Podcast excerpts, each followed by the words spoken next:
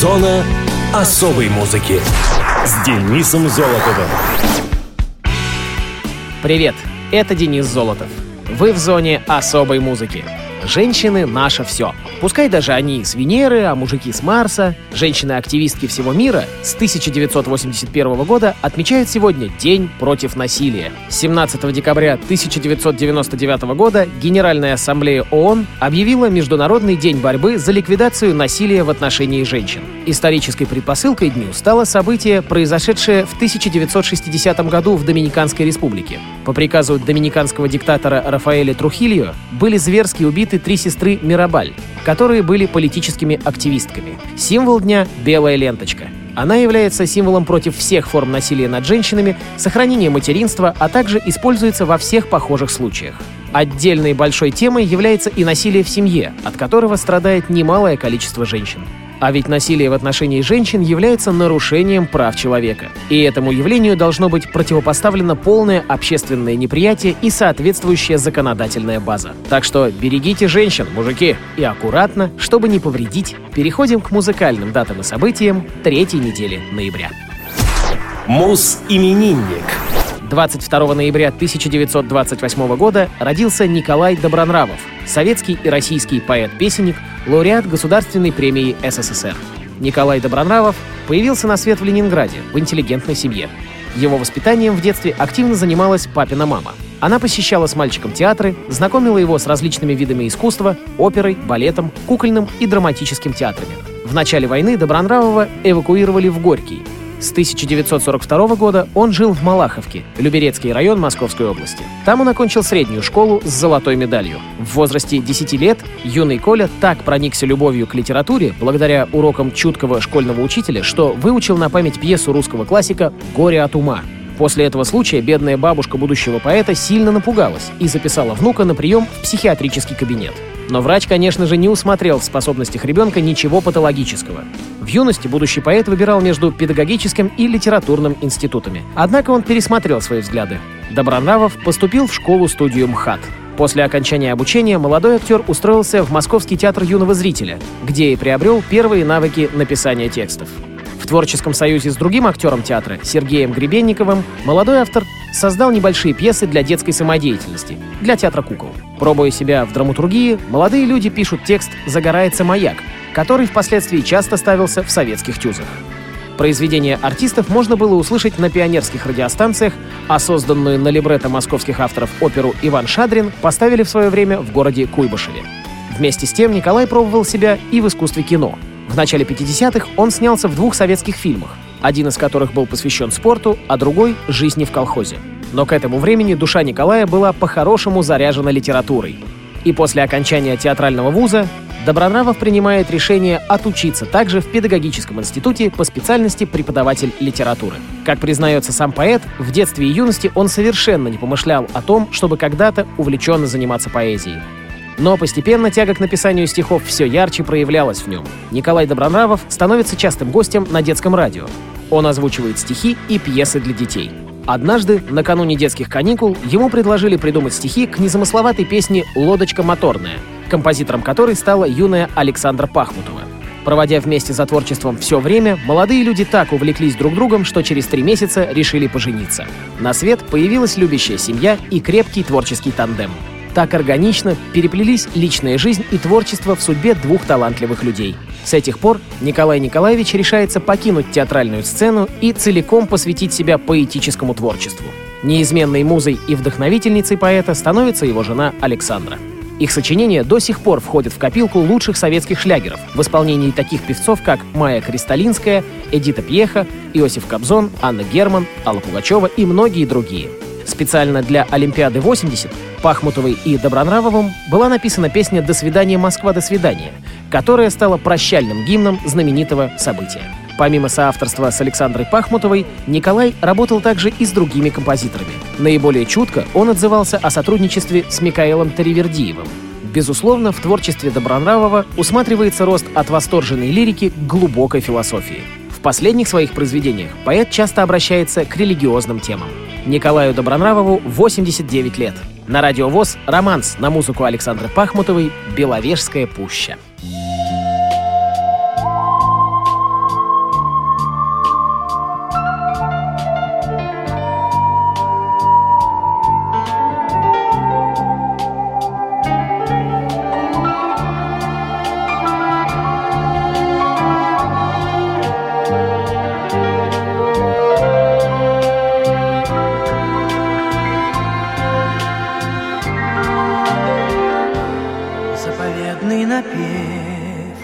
Заповедная даль, Свет хрустальной зари, свет над миром встающий. Мне понятна твоя вековая печаль, Беловежская пуща, Беловежская пуща. Мне понятна твоя вековая печаль, Беловежская пуща, Беловежская пуща. Здесь забытый давно наш родительский кров, И услышав порой голос предков зовущий, Серой птицей лесной из далеких веков Я к тебе прилетаю, Беловежская пуща, Серой птицей лесной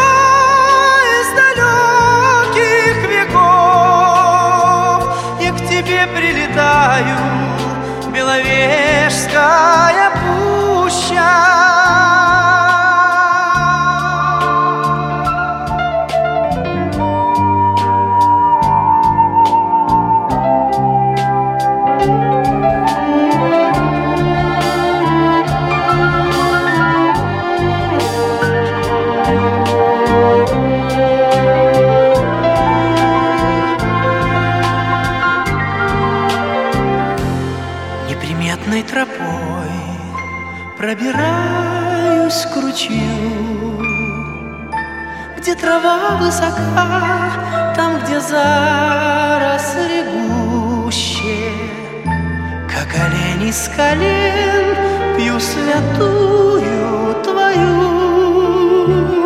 Родниковую правду, Беловежская пуща, Как олень из колен пью святую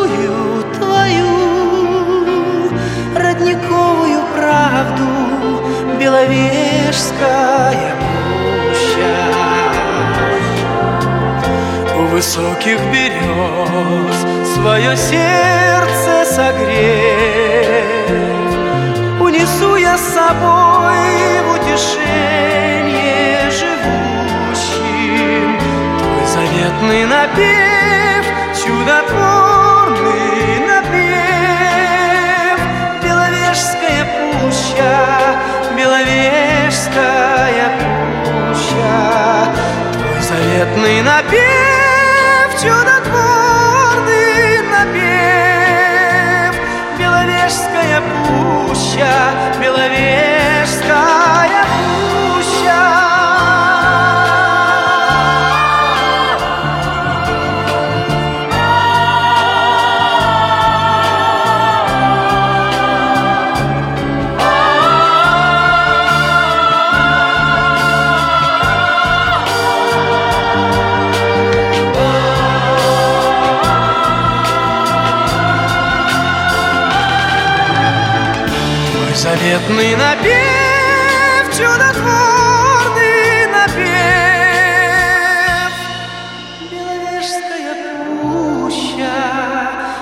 Беловежская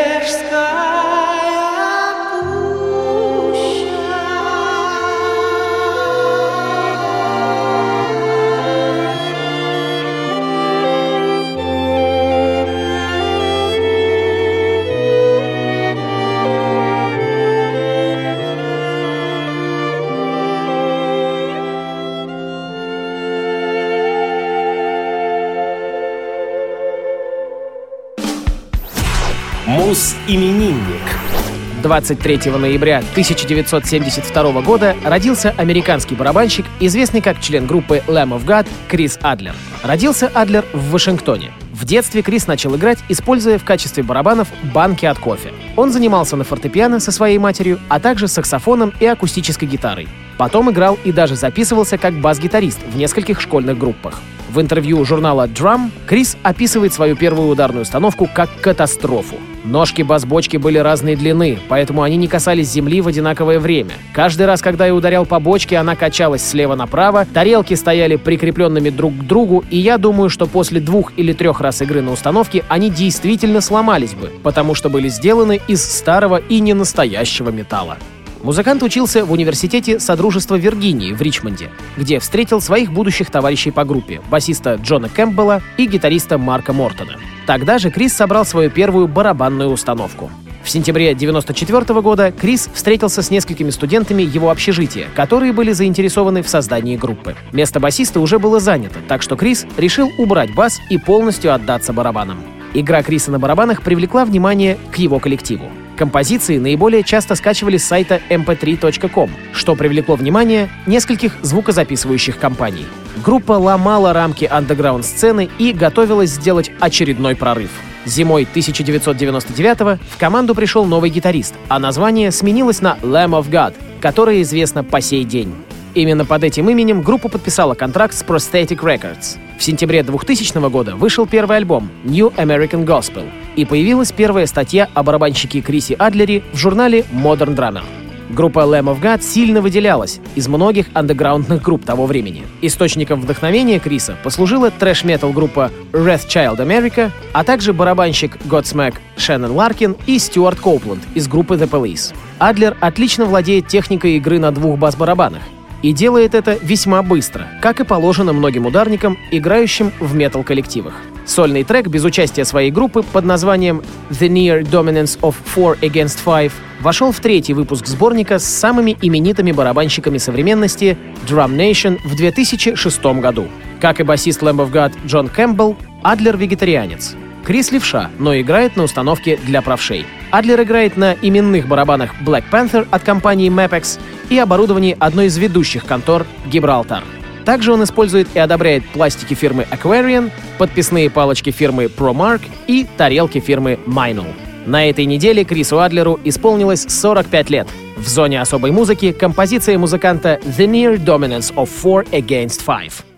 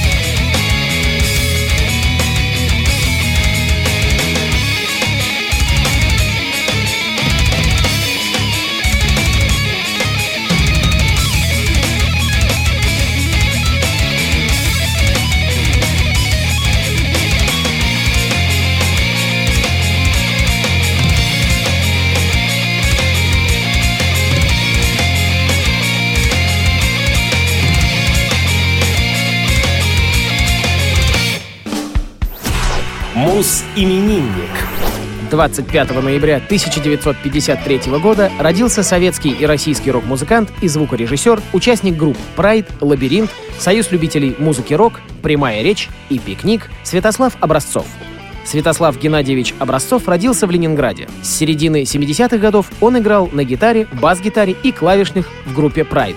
Основной репертуар коллектива составляли кавер-версии песен западных рок-групп. Гитару и синтезатор музыкант осваивал самостоятельно. По его словам, получил дворовое музыкальное образование. В январе 1981 года Прайд распадается, после чего вместе с барабанщиком Олегом Вальякой Святослав присоединился в качестве гитариста и клавишника к группе «Лабиринт». Там играли будущие участники группы «Пикник» Эдмунд Шклярский и Александр Савельев. В апреле того же года группа была принята в Ленинградский рок-клуб, однако к концу мая группа распадается. Весной того же года Образцов становится бас-гитаристом группы «Союз любителей музыки рок». Вместе с ним в группу приходит и Олег Вальяка, но уже как гитарист. Однако не позднее августа того же года Образцов покидает и этот коллектив. Примечательно, что тогда же, в конце августа 1981 года, Шклярский и Савельев были приняты Евгением Волощуком в «Пикник». В 1986 году на гастролях в Гомеле Святослав впервые сотрудничал с «Пикником», выступив в качестве звукорежиссера группы. Сотрудничал с группой как звукорежиссер он и впоследствии. В середине 88-го он присоединился к группе «Прямая речь», уже как клавишник, и играл там до распада в сентябре 89-го. Особого успеха группа не имела и студийного материала не оставила. После этого на некоторое время Образцов бросил музыку. В мае 99 -го года он стал бас-гитаристом группы «Пикник», сменив Александра Рокина. Кроме того, музыкант взял на себя обязанности директора группы. Зачем группе отдельный директор? Ведь в его интересах просто зарабатывать деньги на музыкантах, а пользы иногда бывает мало. В составе «Пикника» Святослав Образцов записал три альбома «Фиолетово-черный», «Египтянин» и «Чужой». Весной 2003 года, во время гастролей по уральским городам, состояние его здоровья резко ухудшилось. Больше на сцену он не выходил.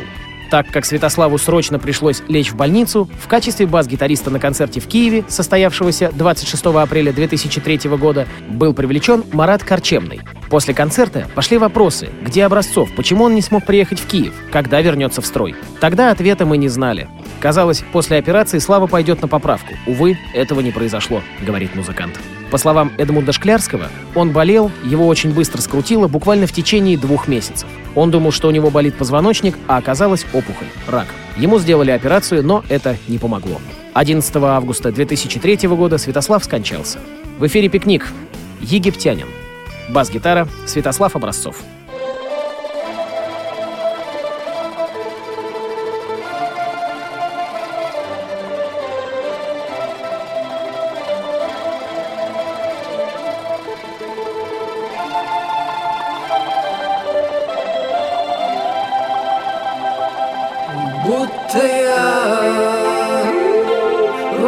Будто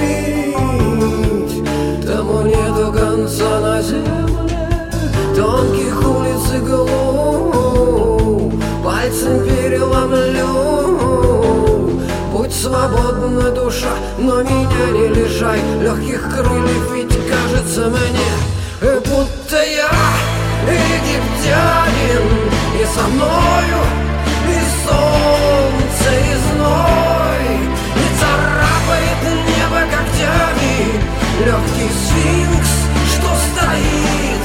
за спиной, будто я.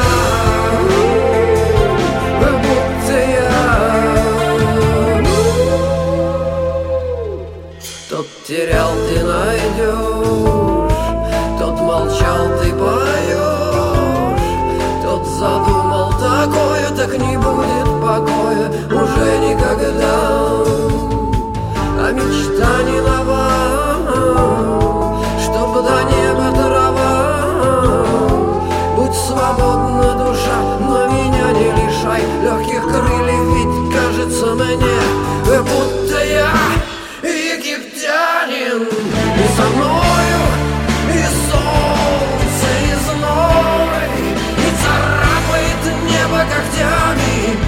porque sim.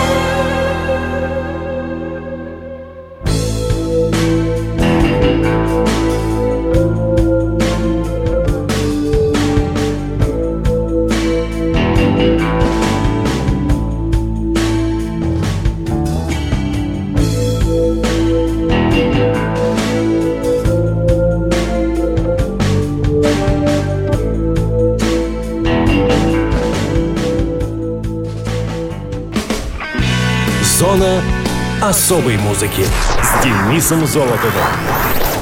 На этом все. С вами был Денис Золотов. Слушайте хорошую музыку на Радио ВОЗ и не обижайте женщин.